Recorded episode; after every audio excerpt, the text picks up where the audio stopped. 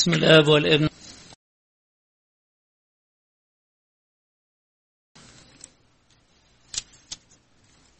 السيد المسيح مكتوب عنه أنه أصعد بالروح إلى البرية ليجرب من إبليس.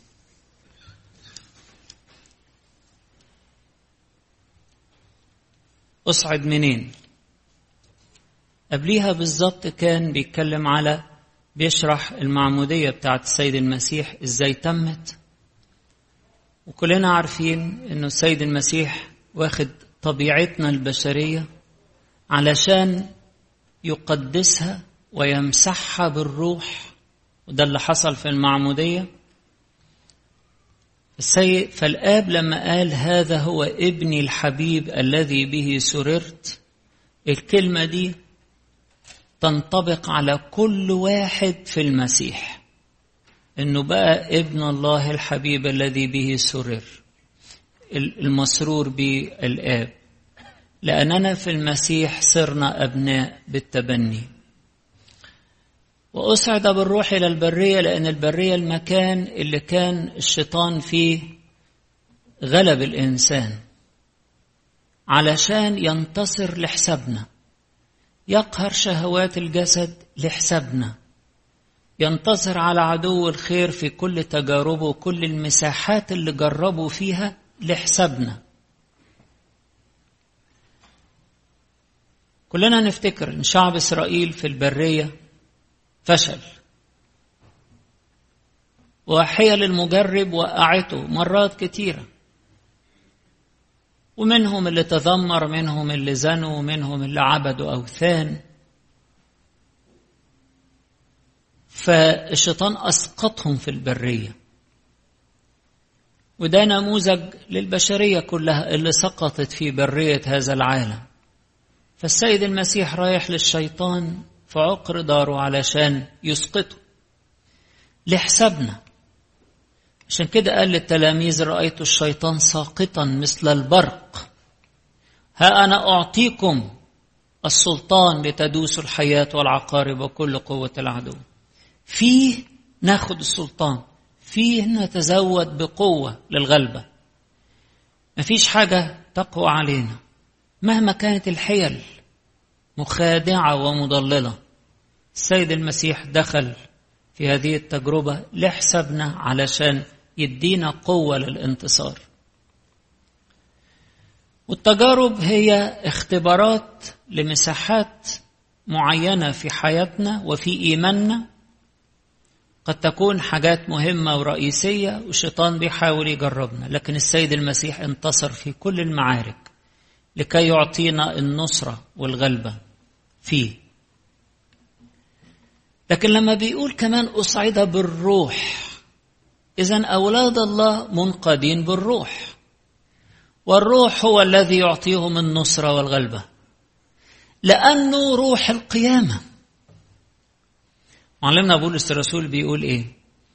بيقول إن كان روح الذي أقام يسوع المسيح من الأموات ساكنا فيكم فروح الذي أقام يسوع من الأموات يقيم أجسادكم المائتة بروحه الساكن فيكم. هيقيمنا هيعطينا الغلبة الروح الساكن فينا ده أغلى ما عندنا أغلى ما عندنا. هو ده الكنز اللي لنا من الله. بقينا أبناء بالتبني فروح الله استقر وسكن فينا. يعطينا القوة والغلبة حتى لو قدنا لتجربة لامتحان. لكن هو هيسندنا في الامتحان وهنطلع منتصرين. طبعا يعني كلنا نعرف إن في فرق بين تجربة بمعنى سقوط وتجربة بمعنى امتحان. لما نقول لا تدخلنا في تجربة ده بمعنى السقوط لا تدعنا نسقط في الخطية. أو زي ما قال عنها القديس يعقوب إنه كل إنسان يجرب إذا انجذب وانخدع من شهوته. والشهوة إذا حبلت يعني لو سبناها ترعى حياتنا. الشهوة إذا حبلت تلت خطية والخطية إذا كملت تنتج إيه؟ موتا. دي التجربة بمعنى السقوط. لكن التجارب اللي هي امتحانات يقول عنها برضو في نفس الإصحاح القديس يعقوب الإصحاح الأول يقول كده احسبوه كل فرح يا إخوتي. إذا وقعتم في تجارب متنوعة عالمين أن امتحان إيمانكم ينشئ صبرا الصبر يكون له عمل تام يعني تمموه للآخر. وطوبى للإنسان الذي يصبر في التجربة لأنه إذا تزكى يعني نجح في الامتحان إذا تزكى ينال إكليل الحياة الذي وعد به الله للذين يحبونه. يبقى السيد المسيح دخل في التجربة اللي هي الامتحان الصعب دي حسابنا علشان يدينا قوة نجتاز في كل الامتحانات. والروح القدس ساكن فينا هو روح المسيح هو روح الآب. ساكن فينا لكي يعطينا الغلبة والنصرة لأنه روح القيامة. قبل التجربة السيد المسيح صام علشان يعطينا أيضا قوة للغلبة على شهوات الجسد والسيطرة على رغبات الجسد. لكن عدو الخير بيتقدم بيقول له إيه؟ بيقول له إن كنت ابن الله. ما هو لسه ما فيش من شهرين ولا أقل كان بيتعمد في الأردن والآب شهد ليه. أنت هو ابني الحبيب الذي به سررت. قديس يوحنا سمع الصوت وشهد فبيقول له إن كنت بقى ابن الله قل هذه الحجارة أن تصير خبزا. وده معناه إن إبليس يتحدى كل المولودين من الله بالمعمودية. إبليس هيجي يتحداهم.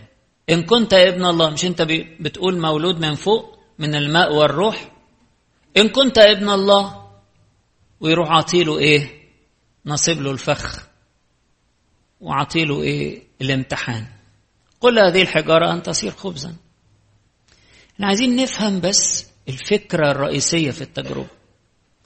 عدو الخير عايز يفصلنا عن الله. عايز يفصل إرادتنا عن إرادة الله. ده كل هدفه. إرادة الله خلصنا إرادة الله قداستنا إرادة الله منفعتنا وحريتنا وفرحنا. عدو الخير دايما يحاول يشوه الصورة بتاعت إرادة الله فلا نتفق معها. يقول لك أقول طب بس الوصايا دي صعبة لا أنا هحاول أعمل حاجة اللي أنا مرتاح لها. أخطر شيء إن أنا أنفصل عن وصية الله إن أنا إرادتي تنفصل عن إرادة الله الصالحة. الخلاصية. وربنا لما عايزنا قديسين عشان يعني عايز يعذبنا يعني عايز يحرمنا من متع في الدنيا ولا عايز لنا الكرامة والمجد ولا عايز لنا الحرية من من عبودية الخطية. ربنا عايز خلاصنا ربنا عايز قداستنا عشان ندخل في شركة معاه. ولا حياة بدون الشركة مع الحياة. لا حياة لينا لا شرك لنا مع الله القدوس من غير القداسة إرادة الله صالحة. دايما في صالحنا. عدو الخير يحاول يشوهها. ويحاول يبعدنا عن الوصية. بوسائل متنوعة. طب أنت جعان. استثناء يا أخي. معروفة الوصية بتقول بعرك جبينك تأكل خبزك. لكن يعني معلش. ما الظروف بتقول كده. اعمل معجزة. اعمل معجزة. مش انت تقدر مش انت بي... مش انت ان كنت ابن الله الشيطان يحاول يغرينا يقول لك مش انت يا ابن ربنا؟ ليه ربنا بيسمح لك بالبهدلة دي؟ ليه ربنا سامح إن الناس تضايقك وناس تتعبك والظروف ملخبطة الحياة صعبة. ليه؟ شوف الكذاب. والسيد المسيح وعدنا بالراحة أصلا. قال في العالم سيكون لكم ضيق لأنكم لستم من العالم لذلك يبغضكم العالم. أنا اخترتكم من العالم.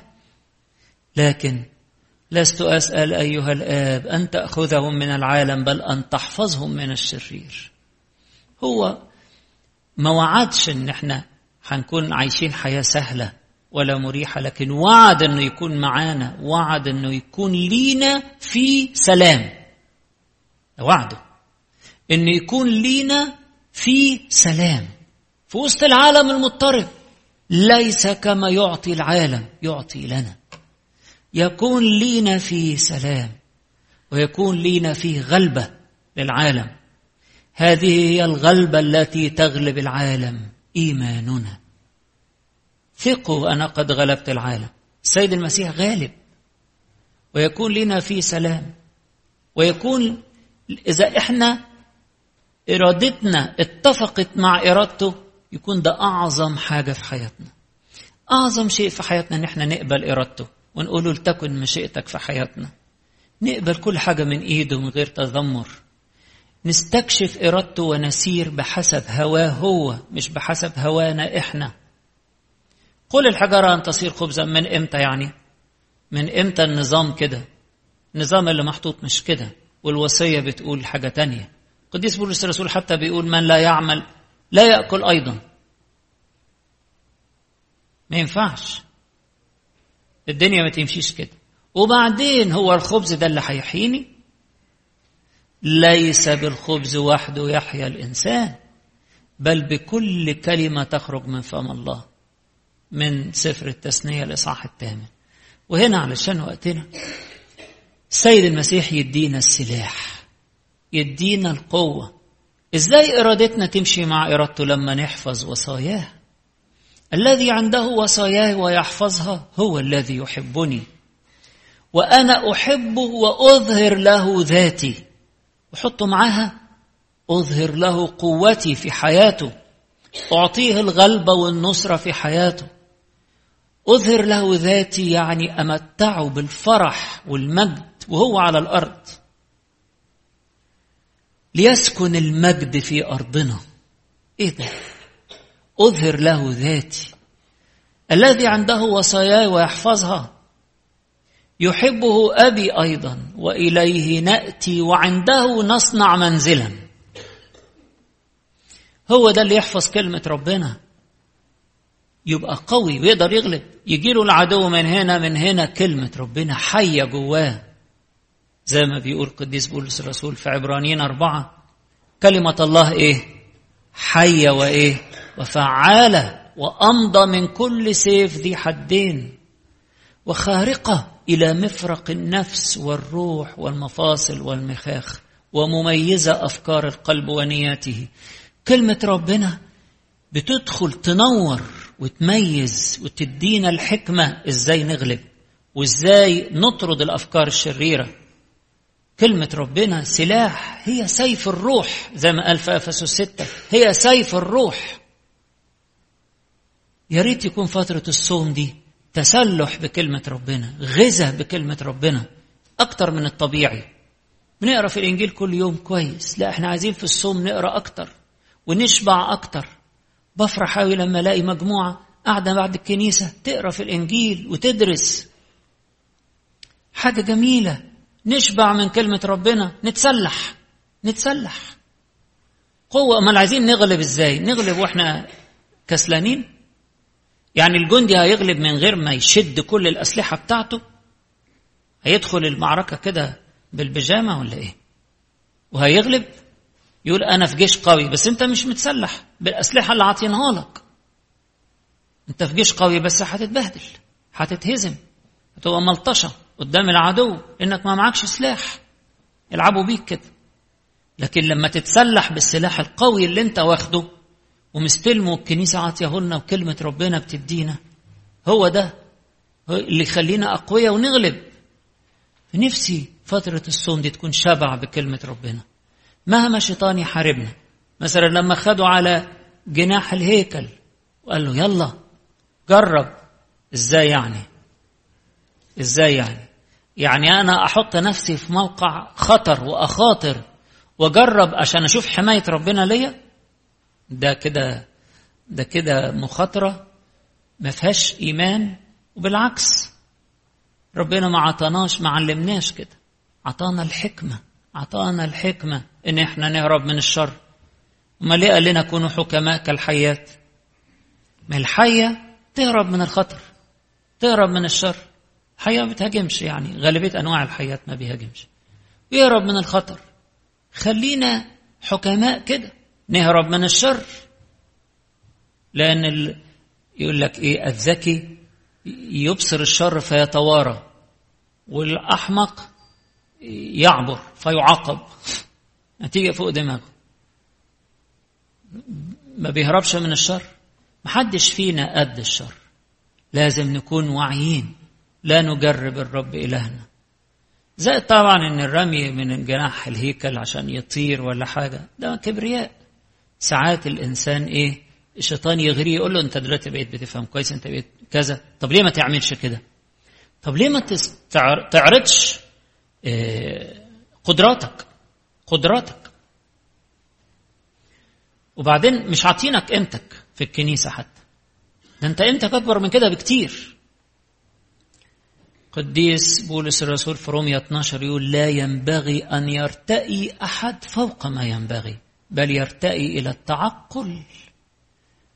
بحسب ما قسم الله لكل واحد نصيبا من الإيمان.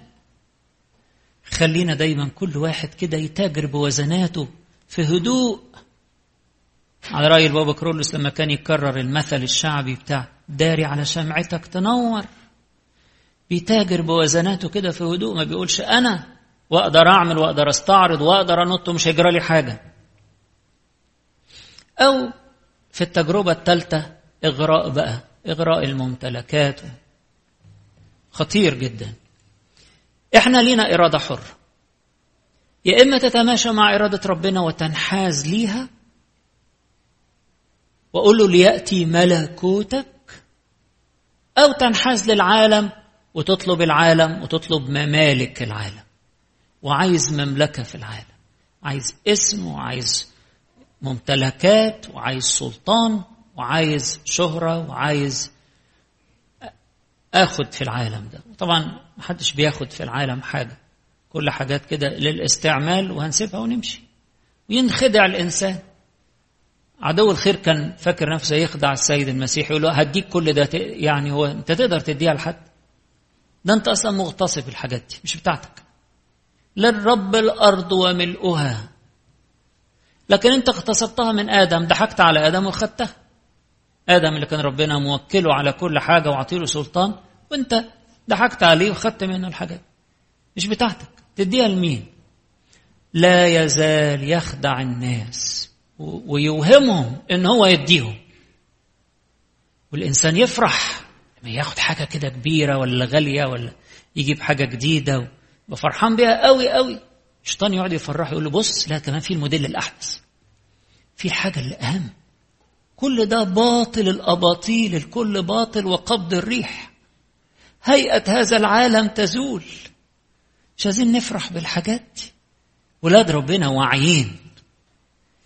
يطلبوا الملك ملك الملوك.